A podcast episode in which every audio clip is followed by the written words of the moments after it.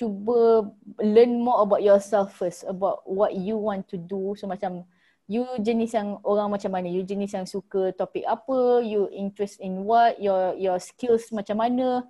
What are your strengths? What are your weaknesses? So macam you fikir benda tu and fikir about you nak nanti dah besar nanti you actually nak jadi orang yang macam mana?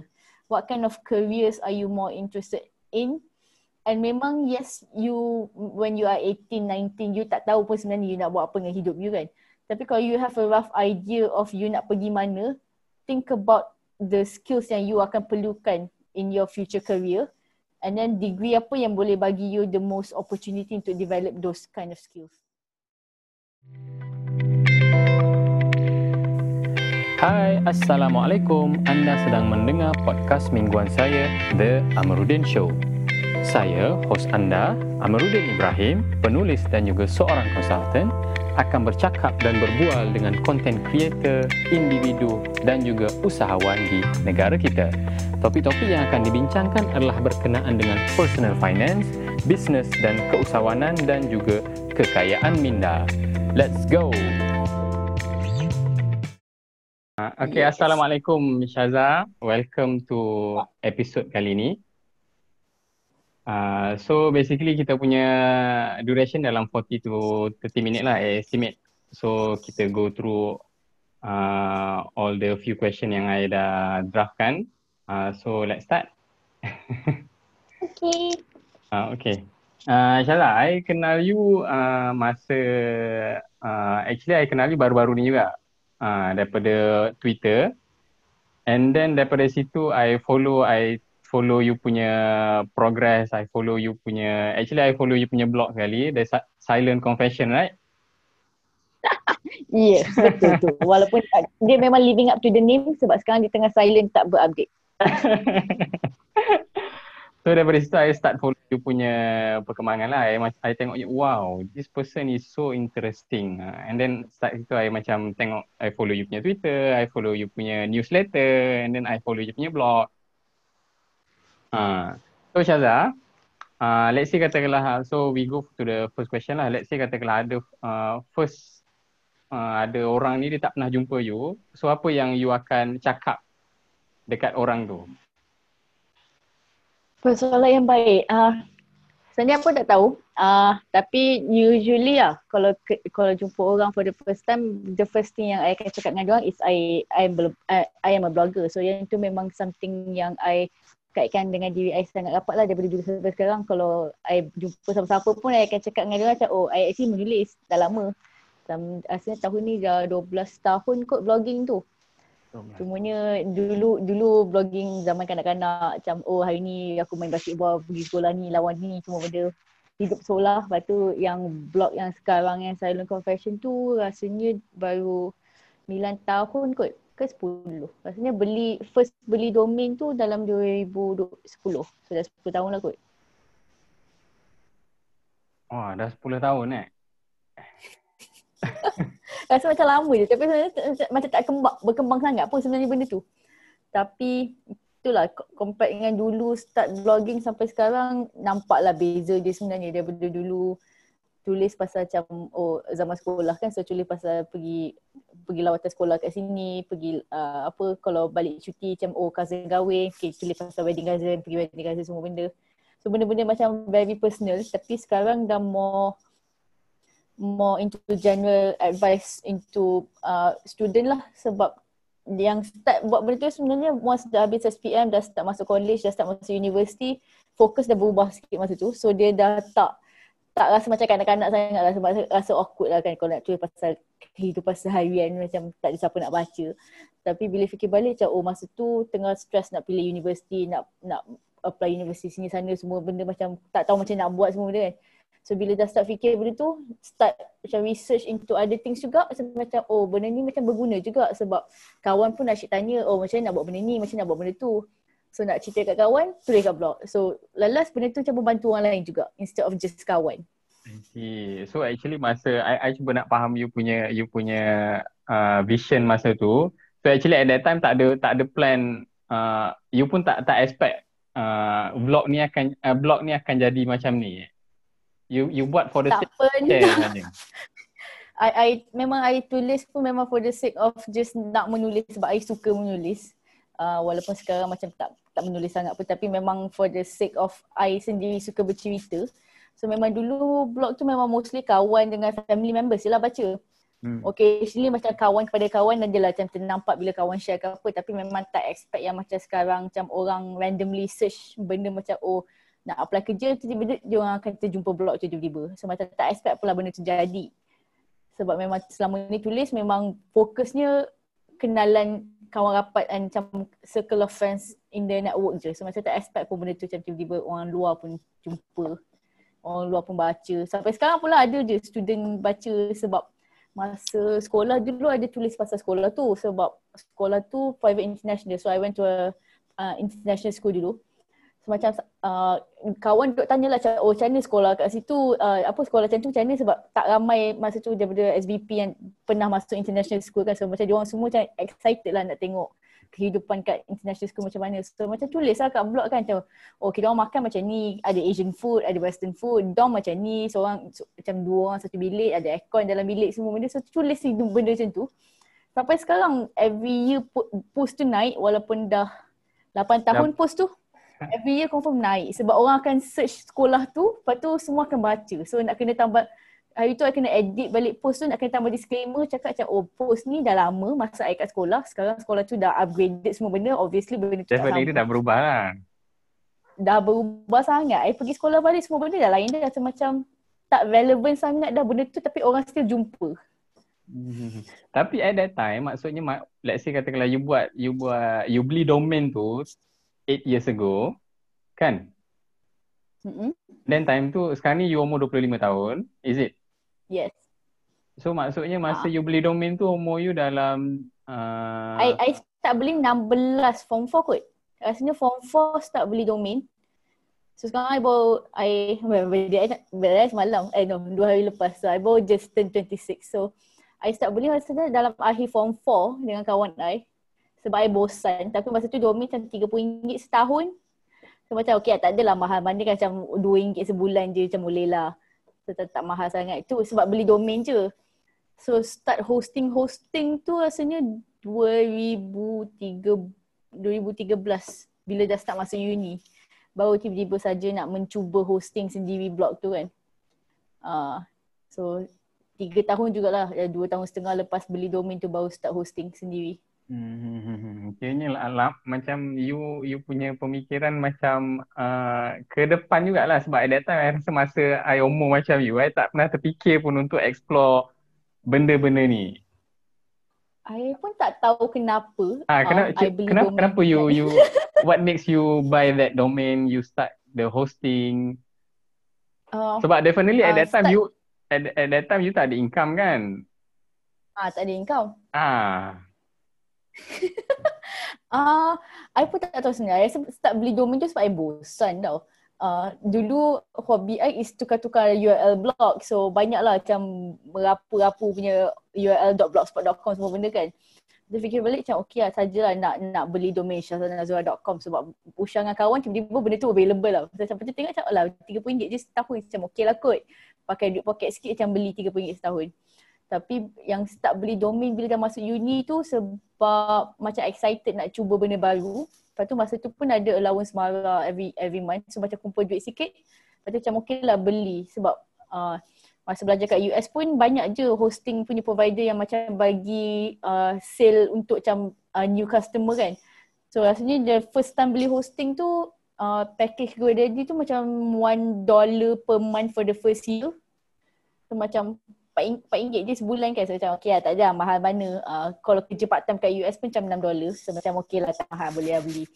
So macam cuba GoDaddy setahun okey lepas tu tukar hosting lain.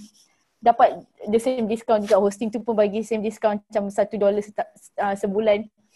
Tapi buatkan dia orang macam 3 tahun kot lepas tu tukar hosting baru sekarang yang hosting kat Malaysia punya.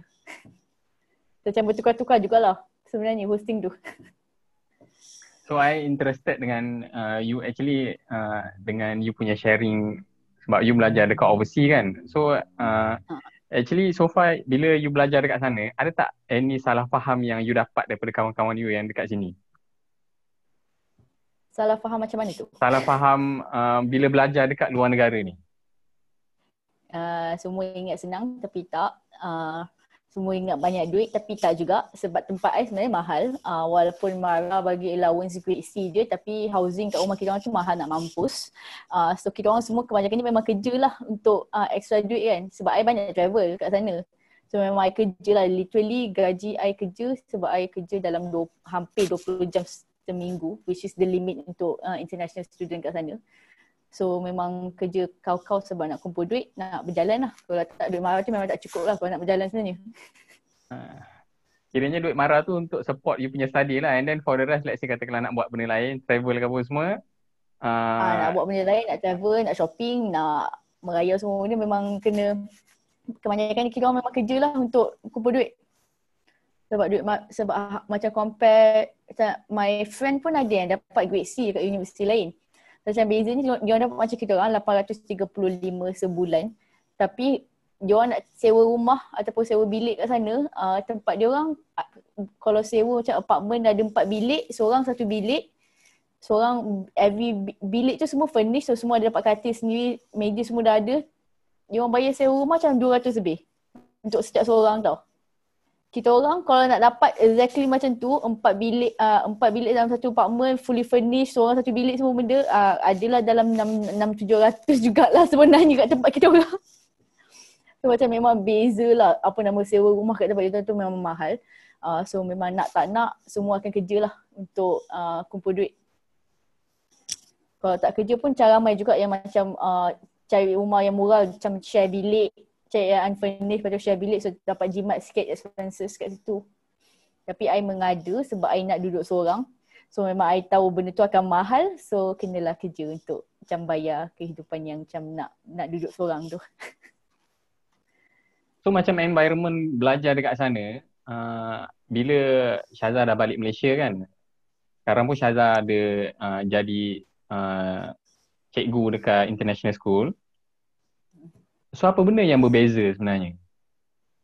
Environment dekat hmm. sana dengan environment dekat sini. Rasanya macam kalau kat US tu sebenarnya uh, I would probably say yang bezanya sebab everyone ambil subjek berbeza tau. So macam tak kira macam I pergi dengan kawan I dua-dua study dua-dua budak marah, dua-dua marah hantar untuk belajar actual science. Tapi kelas kita orang tak sama langsung. The only thing yang sama is kita orang punya major classes. So all our actual science classes memang sama sebab setiap SEM ada satu je offer. So memang nak tak nak kena ambil jugalah sama-sama. Tapi kelas kita orang yang lain semua benda memang kita orang ambil lain-lain. So macam walaupun degree sama, course sama tapi kelas semua berbeza sebab I pilih benda lain, dia pilih benda lain. So macam you tak rasa kompetitif kat situ sebab you sedar everybody else semua ambil benda yang lain-lain. So you focus on macam buat benda yang baik untuk you you ambil kelas yang you berminat nak belajar you ambil kelas yang you rasa macam best. So it's very individualized that way. So you tak you tak rasa nak compete sangat lah dengan orang lain. Sebab macam you sejam lain-lain kan? So macam tak rasa nak compete sangat tu. And it's also more freedom lah in that sense sebab you boleh explore your interest So selection tu start daripada tahun satu ataupun start daripada tahun tiga atau tahun empat? Tahun satu. So uh, bila mula-mula masuk dia memang dah bagi tahu okay kalau you nak buat say uh, you nak buat degree actual science dia bagi tahu okay you nak kena ambil core classes macam ni uh, this is all your prerequisite classes untuk masuk business school sebab kita punya kat business school. Lepas tu once dah masuk business school, this is your business degree punya requirement. Everyone kena ambil accounting class, everyone kena ambil marketing, uh, intro to marketing, intro to management, intro to uh, actual science. Lepas tu kena ambil some stats class. Uh, lepas tu kalau you nak buat major actual science, uh, you ada macam enam tujuh class you kena ambil.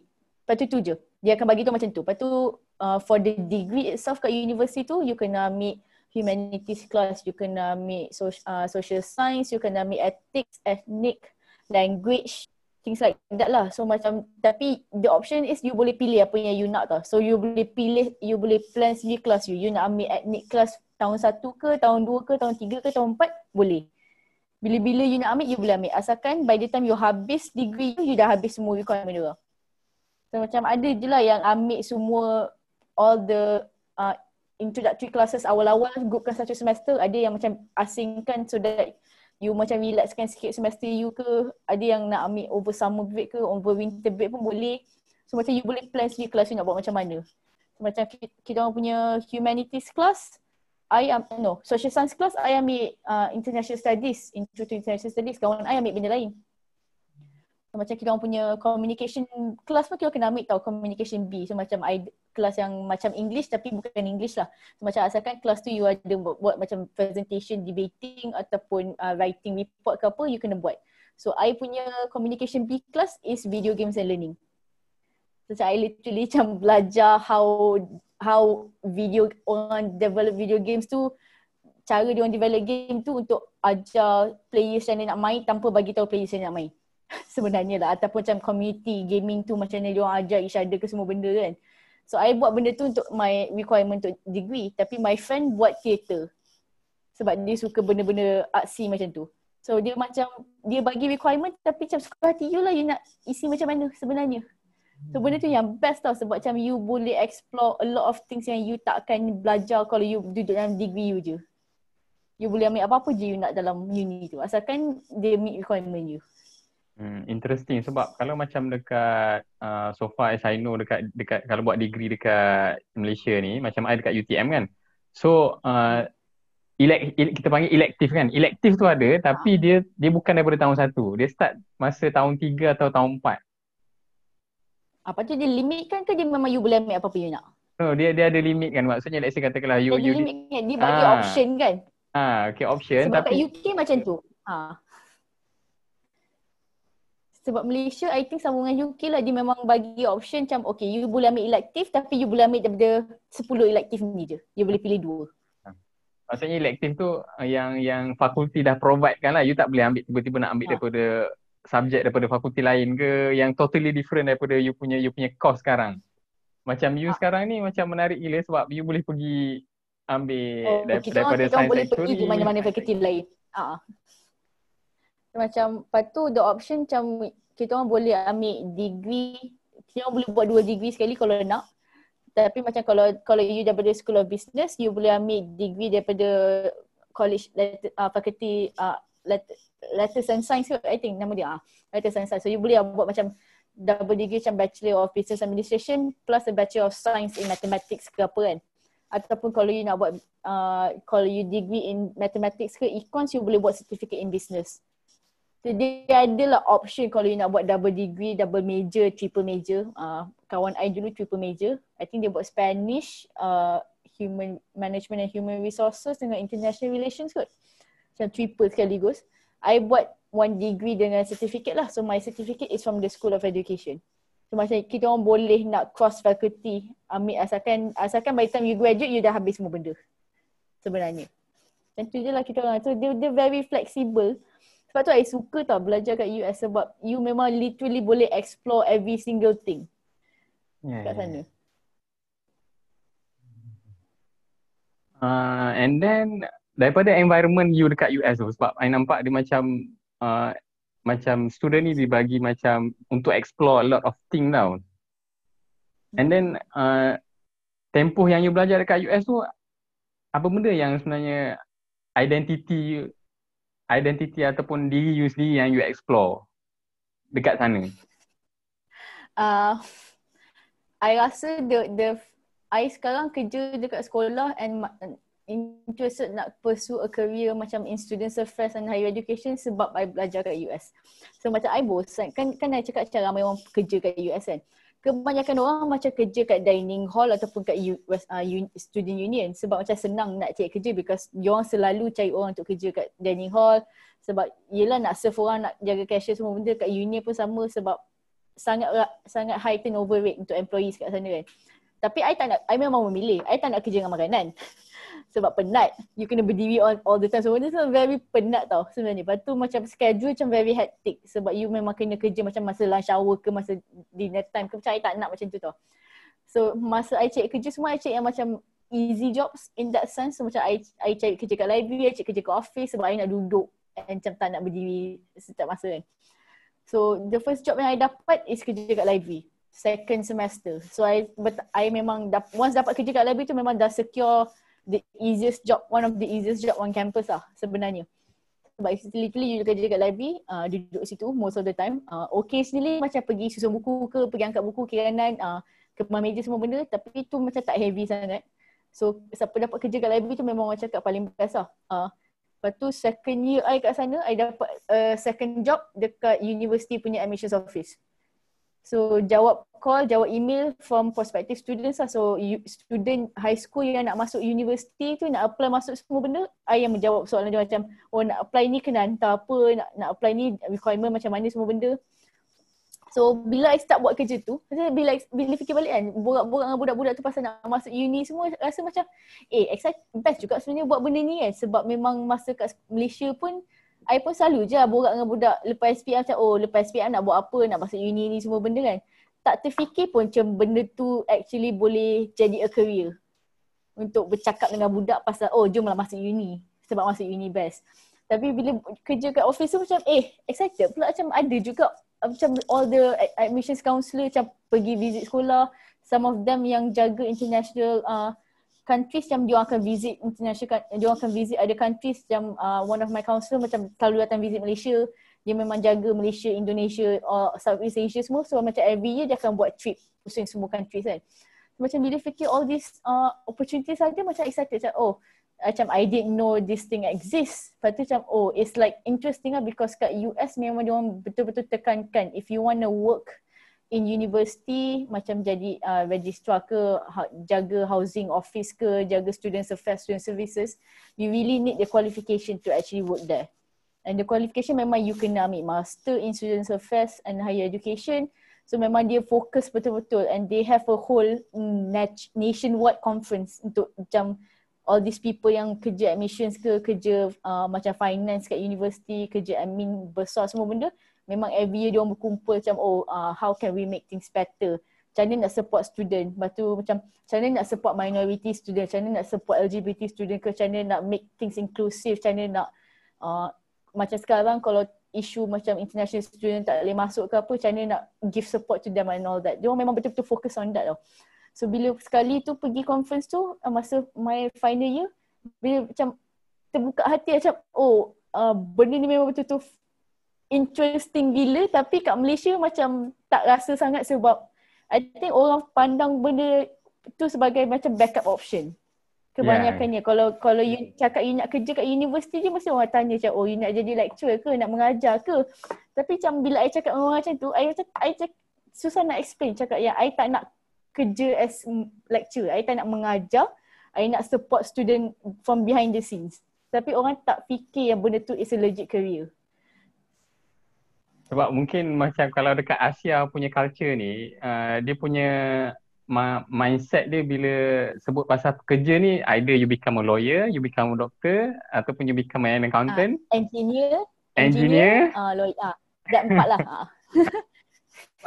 Selain daripada tu. Macam susah lah lain daripada tu macam you you macam eh kenapa you kalau you tak nak jadi empat empat benda tadi kenapa you you you belajar universiti ah kan so macam bila pernah je sekali I masa I kerja kat uh, universiti dulu I tengah dis borak dengan student ni masa tu sebab dia, tengah fikir nak masuk universiti tu lah dia tengah fikir nak apply semua benda tengah nak tanya ada ada program apa ada kursus apa semua benda kan so bila explain kat dia mak parents dia ada tahu ni I memang ingat sampai bila-bila sebab mak dia tanya I, I belajar apa kat uni.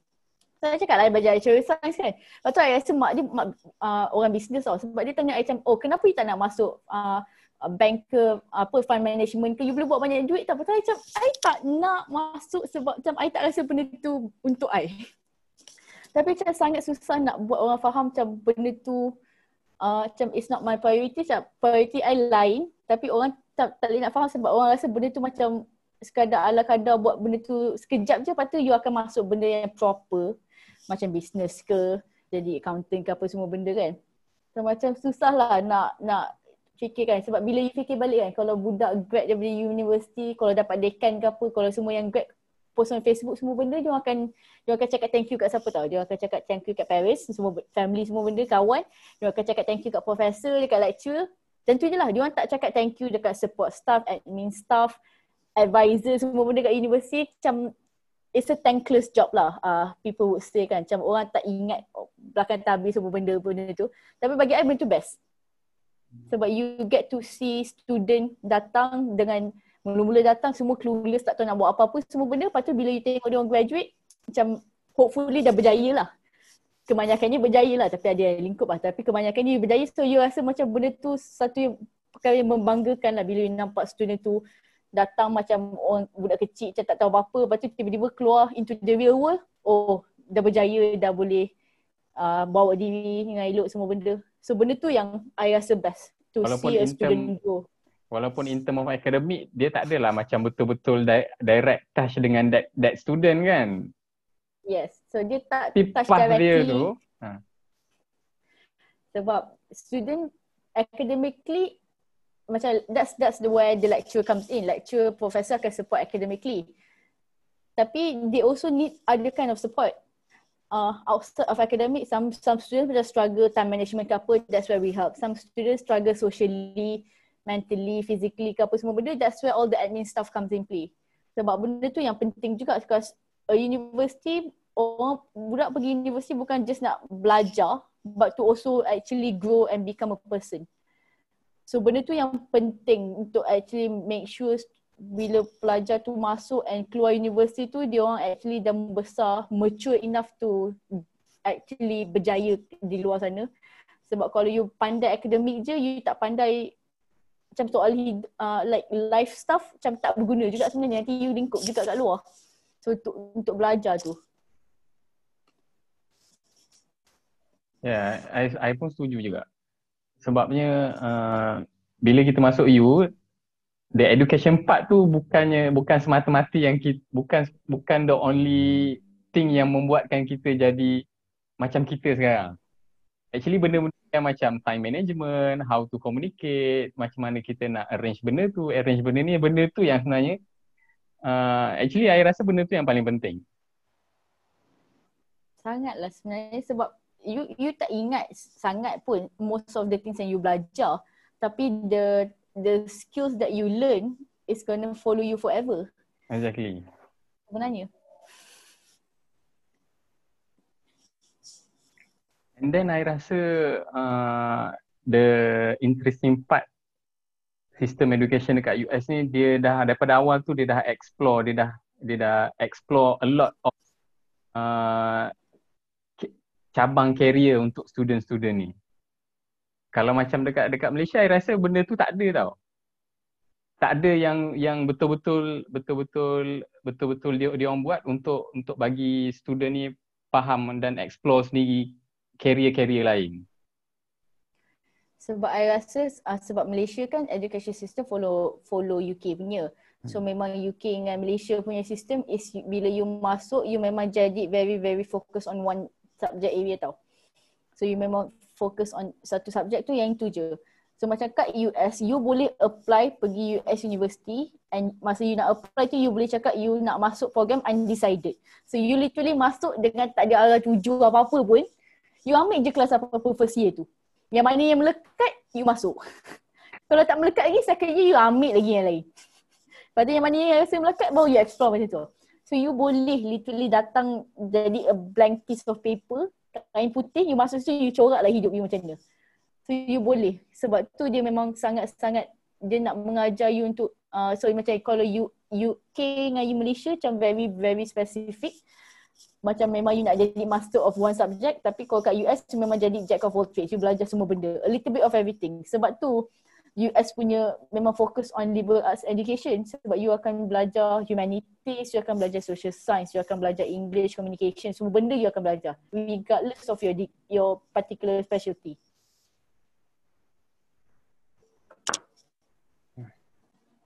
So interesting lah. dia unik lah sebab Hmm. you tak nampak benda tu kat sini so bila you rasa benda tu macam oh macam you boleh buat apa-apa in some cases pun you akan rasa macam awkward juga sebab you tak tahu nak start dengan macam mana tau. So macam kalau bagi tu you dah terbiasa, you dah terbiasa orang bagi tahu you untuk buat apa. Sekali you pergi sana you macam oh seketika kalau aku nak buat apa? Jangan tak kisah. So you akan rasa macam ah tapi you kena bagi tahu I untuk ambil apa? I tak tahu. So macam kalau you tak biasa mana tu you akan rasa overwhelmed sebab you kena buat pendap uh, macam you kena buat make up your own mind kan. Tapi you belajar untuk be independent lah to be to take control of your own life in that sense. Okay, kalau macam Syazan sendiri apa benda nasihat ataupun um, uh, nasihat ataupun kata-kata lah untuk Syaz, untuk student-student yang uh, tak tahu nak ambil apa ni? Kalau tak tahu nak ambil apa, kalau masuk kat Universiti Malaysia susah sikit nak cakap. Uh, tapi kalau belum masuk universiti lagi, uh, take some time to actually do more research uh, into different fields lah. So macam jangan jangan limit yourself to macam all the main four kan yang kita cakap engineering, medic, doctor, accountancy tu. Sebab yes, you, those are important things to do tapi satu jangan jangan fikir jangan ikut apa yang orang lain buat atau orang lain cakap uh, and cuba learn more about yourself first about what you want to do so macam you jenis yang orang macam mana you jenis yang suka topik apa you interest in what your your skills macam mana what are your strengths, what are your weaknesses. So macam you fikir benda tu and fikir about you nak nanti dah besar nanti you actually nak jadi orang yang macam mana. What kind of careers are you more interested in? And memang yes you when you are 18, 19 you tak tahu pun sebenarnya you nak buat apa dengan hidup you kan. Tapi kalau you have a rough idea of you nak pergi mana, think about the skills yang you akan perlukan in your future career and then degree apa yang boleh bagi you the most opportunity to develop those kind of skills in that sense. Macam Syazah. Okay, yeah. continue. Tak, tak, tak. Macam macam Syazah sendiri macam mana Syazah discover your your passion right now? Uh, daripada SPM and then you ambil you ambil your actuarial science and then you use you you ambil elective dekat US and then after that you sambung master dalam education, education. right? Uh. Uh-huh. And then usually macam mungkin you boleh you boleh uh, uh, you boleh cerita sikit macam mana benda tu ataupun decision tu diambil? Uh, I dulu buat actual science sebab I suka math.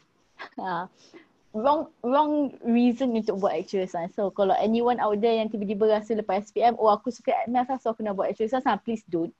Uh, that's a very very wrong reason to do it. So I rasa ramai je yang sebenarnya kawan I buat actual science sebab they all feel like oh macam dia suka math so orang cakap ambil lah actual science. But I think macam for me, I at that point macam my mum suruh ambil accountancy sebab dia pun budak accountant so dia macam nak lah anak dia ikut dia jadi accountant kan.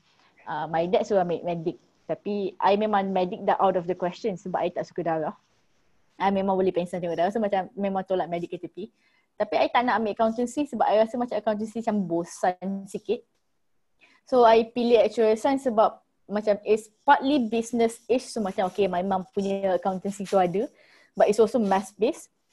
So I dapat lah I punya math, I dapat my mum punya accountancy. So macam it was a macam uh, kat tengah-tengah lah in between apa yang my mum nak dan apa yang I nak kan. So macam okay, buat benda tu mula-mula excited the first two years macam very very excited belajar benda tu lah. Lepas tu sekali rasa macam after the ambil tu for two about one and a half years ish, I start untuk buat uh, professional papers. Sebab for actual science you kena ambil professional papers.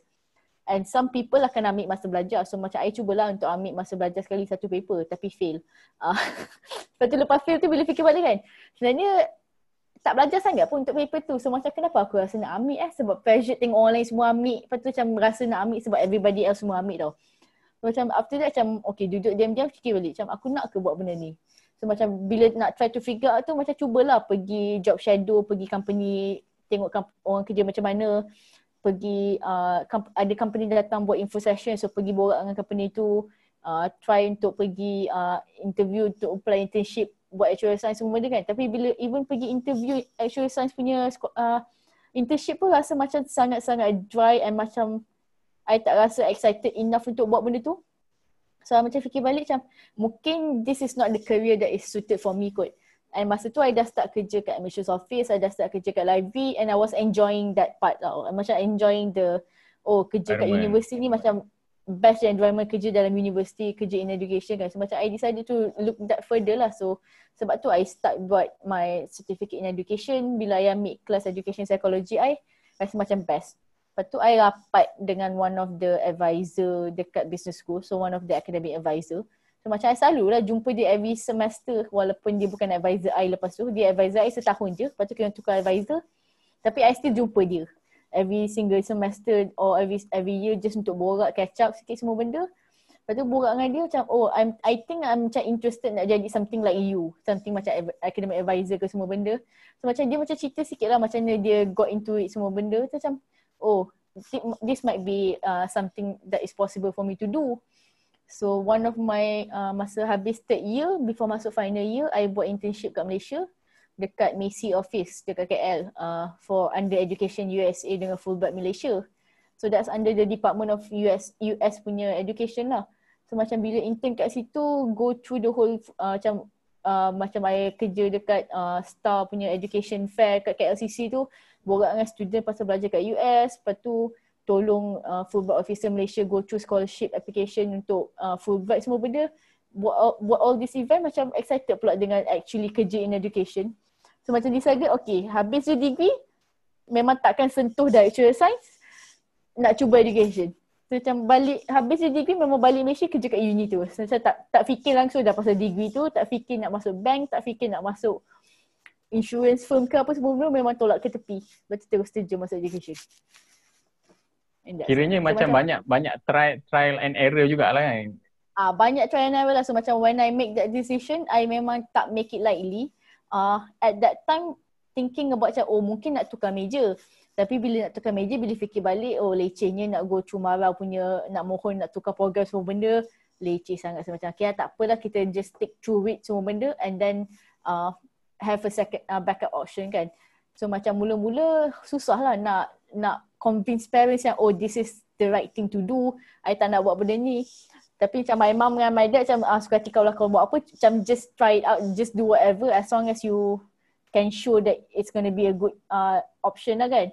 So bila I dapat kerja kat university dulu benda I start kerja semua benda they, they stop questioning me. Lah sebab dia dia orang nampak yang I memang suka kerja I.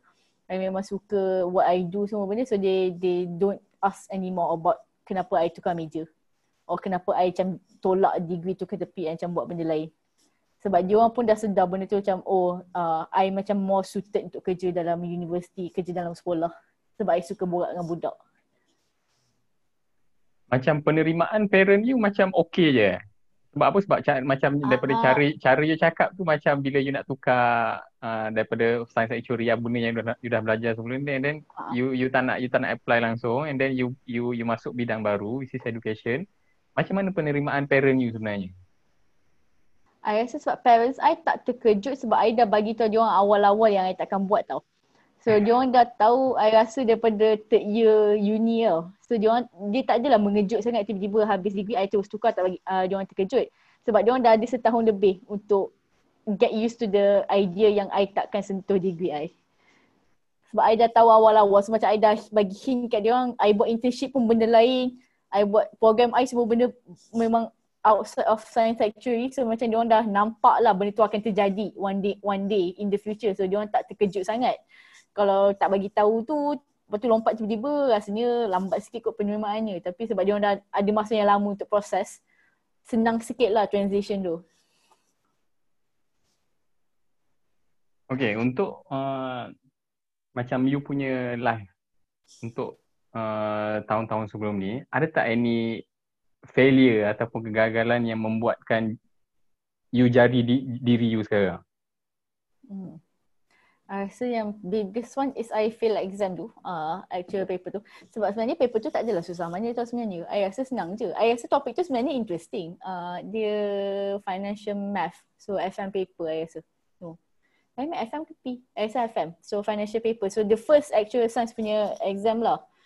So macam sebab I ambil benda tu at the end of 2014 and the reason I ambil akhir tahun tu sebab semester tu I tengah belajar satu kelas ni yang memang prepare untuk exam tu lah sebenarnya. So macam I, I decided untuk ambil exam tu at the end of the year So that sambil I pergi kelas belajar untuk kelas sambil tu I boleh belajar untuk exam at the same time. So macam jimat masa. So macam bila belajar kelas tu sebenarnya I, I suka je, I enjoy kelas tu. Kelas tu I dapat A tapi maksudnya exam tu fail. Uh, so macam bila fikir balik macam kenapa aku boleh fail kan. Padahal macam eh, benda tu interesting tapi fikir balik sebenarnya faham jugalah fail sebab macam I don't put in enough effort into it in that sense. Tapi bila fail tu macam terduduk kejap macam okay betul ke aku nak buat benda ni sebab ni baru satu paper. Kalau satu paper, first paper ni pun boleh fail, lepas tu kalau ambil lagi, kalau fail lagi, lepas tu ada macam 6, 5, 6, 7, 8 paper kot. Tak ingat dah banyak paper. So macam bila fikir balik macam mahal satu hal lah nak ambil paper tu. So macam benda tu buat I rasa macam betul ke this is for the right for me.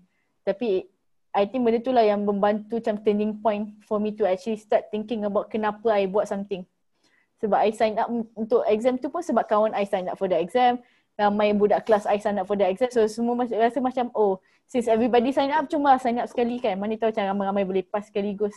Semua benda so, macam bila fikir balik aku tak buat benda ni sebab aku nak pun. Aku buat benda ni sebab orang lain semua buat. So, takut macam left out. rasa, ah takut rasa tu takut rasa macam oh orang lain buat kenapa aku tak buat kan? Those kind of feeling lah. Tapi macam after that semua macam fikir balik macam kenapa aku ikut orang lain eh? Kalau aku tak nak buat tu tak payahlah buat kan that kind of thing so macam benda tu buat I buat, buat I start fikir balik lah kenapa I buat benda Okay, uh, mm, macam sekarang ni you ada buat uh, your punya online course kan, personal branding kan? Mm, bukanlah course yang tu buat satu session je. tu buat satu session webinar je. Sejam pun buat. Eh. Sejam. Ha. Okay, kenapa you pilih untuk buat uh, course tu? Is it sebab dia boleh accelerate someone punya career? Uh, sebab benda you tu just buat benda tu saya saja. I buat benda tu macam it, it was an open webinar. So macam sejam punya talk lah. So macam tak adalah, tak adalah course. So it's just like a session yang one macam podcast ni tapi it's just a talk kan of me talking for one hour. Uh, I buat benda tu mostly sebab I bosan. Uh, salahkan MCO. Bila MCO bosan, I macam fikir benda-benda idea merapu untuk buat. So I macam, okay lah. Uh, fikir balik macam soalan apa yang I selalu dapat daripada budak macam bila dia orang nak start apply kerja ke semua benda kan. So one of the biggest issue is sebab semua akan macam uh, macam cuak nak masuk interview sebab tak tahu macam mana nak jawab soalan macam oh tell me about yourself ke tak tahu nak kerja apa, tak tahu nak cari kerja apa semua benda. So bila fikir balik all those questions actually relate back to your personal branding lah. So sebab tu rasa macam okay lah, uh, you know what, I'm just gonna talk about personal branding. As, it's not a formal macam factual talk pun sebab a lot of the things yang I share masa session tu pun memang daripada pengalaman I sendiri. Macam mana I macam build my own personal branding, macam mana I think about oh macam mana I nak naikkan personal branding I, what did I do, so macam a lot of it macam berkait dengan rapat dengan blog I, kerja I semua benda memang berkait rapat dengan each other. So macam I nak share benda tu ke orang so that they get the idea about what dia orang boleh buat sendiri untuk hidupkan personal branding dia orang. Untuk tahu dia orang ni jenis yang orang macam mana, individu macam mana so that bila masuk interview nanti or bila pergi kerja or even whatever that they are doing pun personal branding tu sangat-sangat penting. So just just to get them macam start to get them to start thinking lah about benda tu sebenarnya. And then mungkin ada ramai juga yang confused macam apa beza personal branding dengan uh, yang benda-benda yang dia orang update daily dekat dia punya Facebook, dia punya Instagram. Benda tu sama je so macam personal branding ni kira macam umbrella term for segala benda yang you buat lah. So macam personal branding memang umbrella term of like okay kalau I sebut nama you, apa yang orang lain akan fikir? So sama macam soalan yang you tanya awal, awal-awal tadi kat I. So, macam kalau orang tak kenal I, apa yang I akan cerita kat dia orang pasal diri I kan. So macam personal branding I is the bigger part of it is my blog. So my blog is my biggest the biggest part of my own personal branding. So macam bila you fikir balik, apa benda yang memang kalau you cakap dia nama you, orang akan tahu you akan berkait apa dengan apa kan. So macam so personal branding tu memang umbrella term for it. Lepas tu anything yang dia update kat Facebook ke, anything yang dia post kat Twitter ke, kat Insta semua benda, kat LinkedIn semua benda. Semua benda kalau boleh kenalah berkait rapat dengan personal branding dia orang. Kalau tak adalah caca mabah sangat kat Facebook, dia post pasal benda ni nampak lain. Lepas tu tiba-tiba kat Insta dia ada identity personal lain semua benda. macam clashing lah the the personal branding kat situ sebab macam oh kenapa kau kat sini lain tapi kat sini kau cakap benda lain. Macam tak sama lah. Uh, macam split identity. Orang akan confuse. Ah, uh, split identity macam kau kau orang macam ni ke kau macam ni? Macam pening. So macam sebab tu bila fikir personal branding you akan macam try to make sure yang apa-apa yang you buat semua benda tak kisah you buat online kat social media ke, you ada blog ke, you kerja you ke, volunteer work you semua benda akan macam ada satu flow yang sama between them. So sebab tu benda benda that's the whole thing about personal branding lah so that you punya everything is interconnected. So tak ada lah tiba-tiba oh you kerja you buat you buat semua benda ni tiba ada satu benda pelik on the side yang memang tak ada kaitan pun dengan apa yang you buat. Macam tak ada kaitan langsung. So macam kalau ada kaitan sikit tu at least it's like connected in some ways in that sense. Maksudnya dia orang kena betul-betul take seriously on their personal branding lah. Benda tu penting tapi macam tak adalah it's the end of the world kan. Kalau benda tu tak ada tapi it's just a way for them to start fikir lah sebab nanti bila bila masuk interview kerja ke apa kalau kalau employer tanya macam oh kenapa you apply kerja ni? Oh kenapa you nak masuk bidang ni? Oh kenapa apply dengan company? Semua benda senang sikit nak jawab bila you dah you macam dah tahu personal branding you macam mana. Sebab personal branding you is just not about what you do but also your values lah. So macam you value apa so macam some people macam I okay I'm gonna pick a friend yang I takkan sebut nama dia tapi she's a very macam very fitness related punya person tau. Macam she does pilates, she teaches pilates, yoga, all this uh, fitness stuff. So her lifestyle, uh, her image on Instagram memang very fitness and healthy punya lifestyle lah.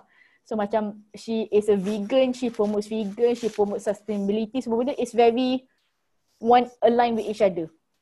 Tapi kalau so macam bila you masuk interview kalau you tanya oh kenapa buat benda ni semua benda you you boleh relate. Oh mungkin you apply company tu sebab company tu promote sustainability ke company tu macam is a vegan company ke apa you can align your own goals dengan company tu punya goals. Tapi kalau you tak tahu sendiri your values dengan your goals macam mana you nak apply company you akan main tembak je lah mana-mana company lepas tu nanti masuk company tu you akan stress macam oh tapi company ni suruh buat benda ni tapi aku tak dia macam bercanggah dengan apa yang aku rasa ha, macam betul ada konflik of konflik kat situ sebab oh company cakap satu tapi otak you suruh buat benda ni you nak ikut yang mana Betul betul, saya setuju. Cakap pasal personal branding ni, actually I kenal dua tiga orang yang uh, dekat Twitter juga.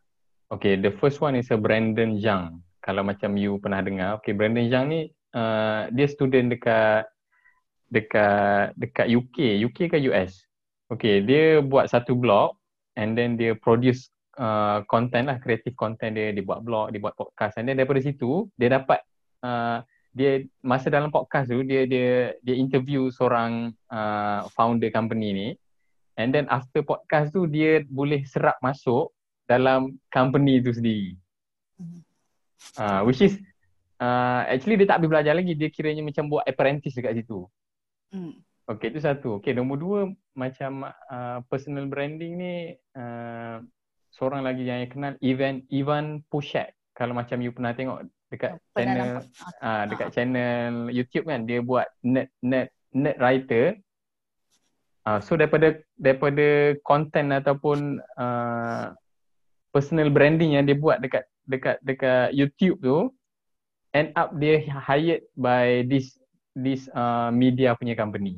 Tapi end up dia dia dia dia buat dalam uh, dalam satu dua tahun tapi dia dia quit lah sebab uh, corporate punya style kan so dia, dia tak suka. So end up dia buat dia dia own style buat content dia sendiri apa semua. Hmm. Sebab tu benda tu penting so macam sebab bila you ada a very strong personal branding sampai one case you orang akan kenal you based on your work, based on your values tau. So macam orang tak tak pun you kadang-kadang you tak payah apply kerja pun orang akan datang kat you macam offer you nak kerja dengan kita orang tak because your personal branding tu dah kuat sangat sampai orang tahu you buat apa, values you macam mana, work ethics you macam mana, you boleh tahu. Tu kira dah jadi macam resume ataupun your own portfolio lah. Ah, uh, your own portfolio lah, your personal branding tu memang dah cover everything yang you pernah buat dalam hidup you. So macam sekali sampai tahap macam kalau you sebut nama tu je, you akan tahu orang tu buat apa. Just you, you you tak payah tu. Macam kalau cakap Oprah Winfrey you tahu dia buat apa. Dia memang literally her personal branding memang dah kuat sangat. Orang kenal Oprah tu siapa walaupun tak kat ceruk dunia mana most people akan kenal dia. So macam you nak your in the future for you to be on that level yang you sebut nama you je orang akan kenal. Or, or at least orang akan tahu oh budak ni yang buat ni kan. Macam you want to be that level bila orang Shaza yang buat yang buat blog. Yang buat blog tu ah, yang dah tak berupdate tapi lebih kurang macam tu lah. So macam memang one of my goal is to be at that level until I tak payah apply kerja lagi dah. Uh, when I just say macam oh I macam macam nak ambil kontrak ke apa ataupun tidak level yang orang akan si datang ke I time offer. Do you want to work with us? Because I want my I want my work and my successes to be enough so that people akan kenal I based on what I do. Macam Syaza sendiri actually uh, ada tak buku yang spesifik book yang Syaza baca yang menyebabkan Syaza punya uh, pemikiran atau perspektif ni jadi macam ni? Uh, dia sebenarnya bukan buku. Uh, kalau nak kena pilih one, I can't actually pinpoint like one book yang macam change the whole thing lah. I think it's because it's a mix of experience. So macam I Shazam very very lucky sebab masa kecil dapat dapat stay kat UK. So I was in the UK 2005 2006. So dah jadi 5 dah 6. So because I was there masa kecil kan so macam benda tu dah expose a little bit into how other people are. So macam cakap kat UK macam very glamorous tapi I punya tempat kat UK tu macam dia kat London tapi bukan London sebab dia kat ceruk London. So macam nak cakap macam Shah Alam tu KL pun tak juga sebab dia macam lagi ceruk dari Shah Alam. So macam mungkin Kelang tu KL kot. Memang ceruk-ceruk London lah lagi. Mungkin lagi ceruk dari Kelang kot. So macam budak kat situ uh, memang outskirts of London semua benda memang tak fokus on academic sangat semua benda lah. So benda tu je dah start buat I fikir macam oh sebenarnya life overseas pun tak macam kita asyik fikir siapa yang duduk kat UK, siapa duduk kat US semua benda macam very glamorous semua benda kan. Tapi realitinya macam tak semua macam tu lah. So bila start belajar pergi kat situ macam that is the first exposure to actual real life kat luar sana. Macam I, I ada still one one kawan yang I buat masa I sekolah kat situ sampai sekarang I still kawan dengan dia. So 2005 tu dah macam 15 tahun dah kawan dengan dia. Uh, pernah je dia visit Malaysia semua benda kan sekali masa I kahwin dulu. He actually came to Malaysia to visit. Uh, so macam that experience plus apa belajar kat, belajar kat asrama plus pergi kat international school lepas tu belajar kat US dengan UK semua benda benda tu all come together into one lah. Semacam orang cakap your life experiences define who you are and how you see the world. That's kind of like true for me. Sebab kalau nak fikir one book je memang sangat-sangat susah lah sebab satu dah baca banyak buku. Walaupun sebenarnya lately tak baca buku sangat. Uh, but dah macam terlampau banyak buku yang baca terlampau banyak orang yang jumpa banyak benda yang kita pergi. So macam benda tu semua sedikit sebanyak macam efek lah. So actually more on personal experience lah sebenarnya. And then dari segi environment tu. Yes, the environment helps lah. So macam sebab kalau stay into one environment yang semua benda orang tak you if you are not exposed to outside your comfort zone you akan macam terlampau selesa kat situ. Tapi sebab I was exposed at a very young age uh, to different uh, second, uh, different environment kan. So benda tu sebab sedikit sebanyak memang membantu lah sebab you get to see things differently. You rasa benda ni betul tapi bila you pergi sana macam oh sebenarnya benda ni lain sebab you nampak things from someone else's punya view kan so benda tu yang penting for people to try to go to other places. So macam even if you can't go overseas try to live somewhere outside of your city lah. So macam orang nak kerja stay kat uh, stay kat bandar dia orang je ke tak nak tak nak keluar from comfort zone semua benda nak stay within one area macam susah juga sebab you don't expand your network tau. You don't expand your circle. So bila you duduk macam kawan I baru je share kat insta yang dia masa dia membesar dulu kat sekolah dia memang living in that subang bubble you don't you don't connect with other people so macam once dia masuk asrama baru dia sedar macam oh sebenarnya macam lain gila kehidupan macam dalam Subang dengan kat luar Subang. Tapi sebab masa dia membesar memang dia duduk kat Subang dia macam tak tak expanded the bubble lah. So once dia masuk asrama dia jumpa orang from ceruk Malaysia everywhere bahawa dia rasa macam beza gila sebenarnya kehidupan inside and outside of Subang. Those kind of things lah. You can explore, expand your bubble, expand your network to get to see things differently. Hmm. And then benda tu pun I rasa bila you cuba untuk keluar daripada comfort zone and then sometimes you you you you add pressure to yourself and then daripada situ you start thinking creatively and then you start yes, to sangat. want to explore okay kenapa benda ni ni ni ni, ni kan Ya sangat lah tapi you also have to remember lah bila you start mengeksplore tu make sure you uh, know why you are exploring certain things or at least know what you are doing bukan just explore tanpa tanpa sebab so macam you don't want to go into the wrong things so bila you explore tu pun explore responsibly lah in that sense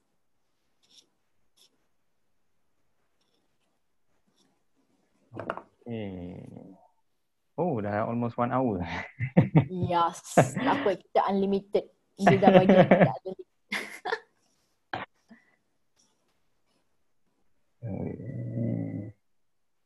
Hmm macam parent tak boleh soalan sangat pun kat sebenarnya. Ha. go with the flow je. Macam parent parent Syaza dengan uh, parent Syaza ni hmm, macam mana dia orang punya your your upbringing sebenarnya?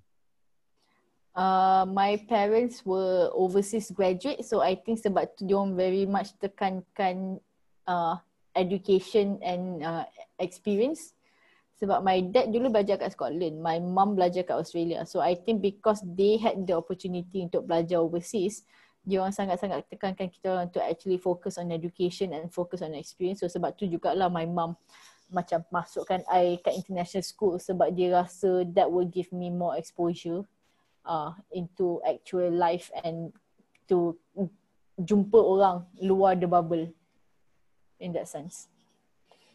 So macam memang memang daripada kecil dulu lah the the focus has been on education on like oh you kena score well you kena do this semua benda. Uh, I was a rebellious kid masa growing up. Uh, I seorang je anak perempuan. Uh, so you can imagine lah so seorang je anak perempuan tapi macam uh, so obviously people akan expect macam oh lembah lembut uh, macam duduk rumah semua benda kan tapi I was the complete opposite tau. I jenis yang suka keluar rumah, I jenis suka buat macam aktiviti kat luar rumah sampai uh, terbalik dengan my brothers sebab my brothers semua jenis yang suka duduk rumah sebenarnya. So macam terbalik lah siapa anak dara kat rumah tu sebenarnya.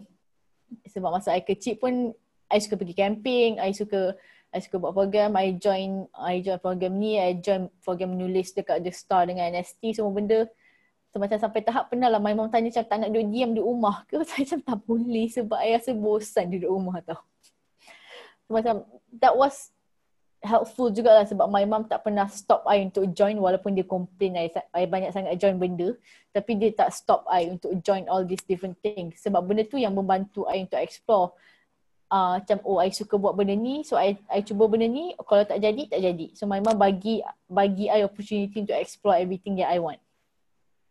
Sebab I bila I masa kecil I suka membaca. So memang dia tak kedekut belikan buku baru untuk I every month untuk baca So macam every birthday I akan I boleh beli one set of books on my own. Ah, uh, so macam I boleh pilih nak set mana tu my mom akan belikan untuk birthday I so that I get to read more. Sebab tu I develop I think my love for writing based on because I grow up with books. I dapat buku cousin-cousin I so I membesar dulu dengan buku-buku Sri Hadi dengan Sri Salma. That was the Malay version. Lepas tu I beli the English version and si Ju, Hardy Boy semua benda macam oh benda ni sama tapi macam lain bahasa. So macam baca yang Melayu dulu lepas tu beli the English one lepas tu baca the actual real one kan. So macam I membesar dengan benda-benda macam tu lah. So sebab tu I macam start menulis sebab I suka membaca so I start menulis. Macam very cliche reason untuk start menulis tapi that was the reason jugalah sebenarnya. Okay, uh, ni ni last last soalan lah. Hmm. Ah, macam sekarang ni kan kita tengok yang uh, certain-certain orang dia dia tak dia dia terpaksa bekerja dalam dalam dalam bidang tu. Bukannya dia dia kerja sebab dia minat benda tu. Ah. So mungkin Syaza boleh share saja punya Syaza punya opinion lah berkenaan dengan either work with passion ataupun uh, apa kita panggil eh? Work of passion. Ah, work of passion. Nah. Uh, that depends on kenapa dia terpaksa. Kalau dia terpaksa sebab parents suruh, uh, that's a different story. Tapi kalau dia terpaksa kerja sebab they need the money from the stable job to actually pay for everything that they have to pay for in life. Macam they have a commitment nak kena bayar rumah ke, nak kena bayar bagi kat mak ayah, nak kena ada anak, ada family nak kena jaga. If they if dia stay and ke, terpaksa kerja in one job tu sebab the gaji tinggi ni boleh support family dia, that's fine. Macam in an ideal world memang semua orang akan kerja for passion of uh, kerja of passion to actually kerja in something that they enjoy. Tapi tak semua passion can actually lead to a uh, like macam a job or a career yang boleh support your life. So macam some people macam passion dia macam uh, menulis and everything kan. Tapi menulis in some cases tak, tak adalah boleh support life you sebenarnya unless you are very very one of the few lucky successful writers yang you boleh buat buku yang memang oh, everyone akan beli turn into a movie so you get royalties and all that. Tak semua orang boleh buat macam tu. So it is fine bagi I untuk have a job for the sake of having a stable income. That is fine. Tapi you kena tahulah why you are doing that So that kalau you rasa tiba-tiba one day you rasa down ke, you rasa stress nak pergi kerja, you have something to push you through. Tapi kalau you terpaksa buat benda tu sebab macam oh parents suruh you buat kerja ni so you rasa terpaksa, yang tu susah sikit. Sebab kalau you ada some, ada problem at work ke, ada stressful some some challenge comes up, how, what, how are you going to push yourself to make it through the day? Kalau you kena push yourself because macam you akan fikir, oh aku ada anak untuk uh, aku ada macam rumah nak kena bayar, anak aku nak kena makan so aku kena pergi kerja. That is something to motivate you to actually go to work. Tapi kalau motivation you is macam mak aku suruh so aku kena pergi juga. So you akan rasa macam you akan benci kerja tu sebab mak you suruh you kerja tu, ayah you suruh you kerja tu. That kind of thing. So you kena tahulah kenapa you buat. So you rasa terpaksa that is okay as long as you know kenapa.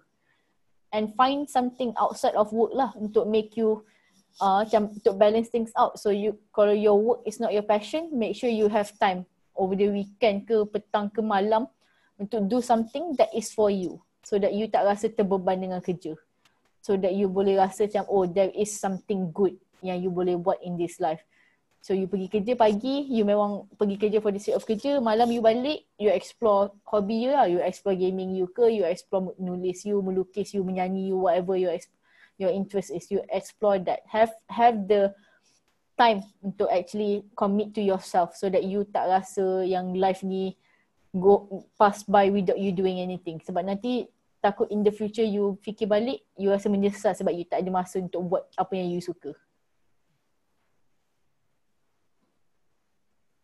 I ada macam I ada kenal dua tiga orang juga tau dia dia uh, satu YouTuber ni nama dia Ali Abdal. Okay, dia cakap actually all the passion yang you ada sekarang ni you boleh buat duit. Cumanya you kena betul-betul grind macam mana you nak buat duit daripada your own passion tu. Yes. Ah, uh, sebab I tengok macam banyak je macam dekat Malaysia macam uh, ringgit of ringgit kan. Okay, macam mana mm-hmm. start daripada dia uh, dia tak suka uh, macam Suraya ni uh, dia tak suka kerja and then dia struggle 4 tahun untuk dia jadi uh, ringgit of ringgit macam sekarang.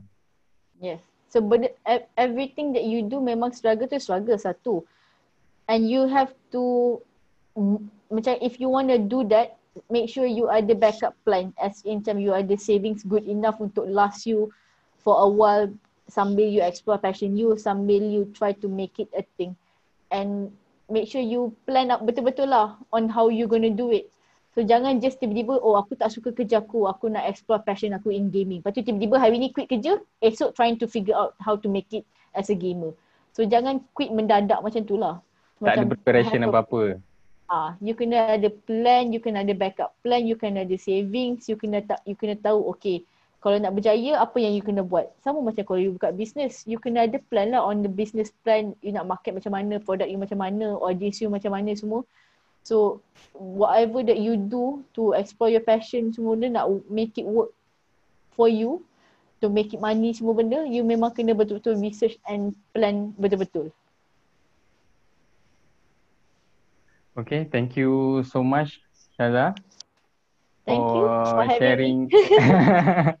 sharing, I rasa banyak benda lah you share, yang you share banyak banyak uh, benda-benda yang I rasa kalau orang dengar ni macam okay, uh, dia boleh apply dalam dia punya life dia either as a student ataupun as a uh, employee.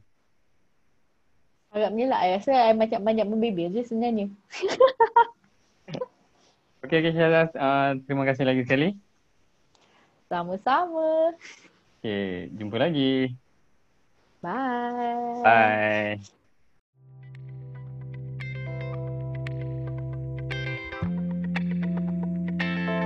Hey semua, terima kasih kerana mendengar episod kali ini. Kalau anda suka mendengarnya, feel free to check out my website di www.amrudinibrahim.com dan jangan lupa follow saya di Twitter at amrudinibrahim. Bye!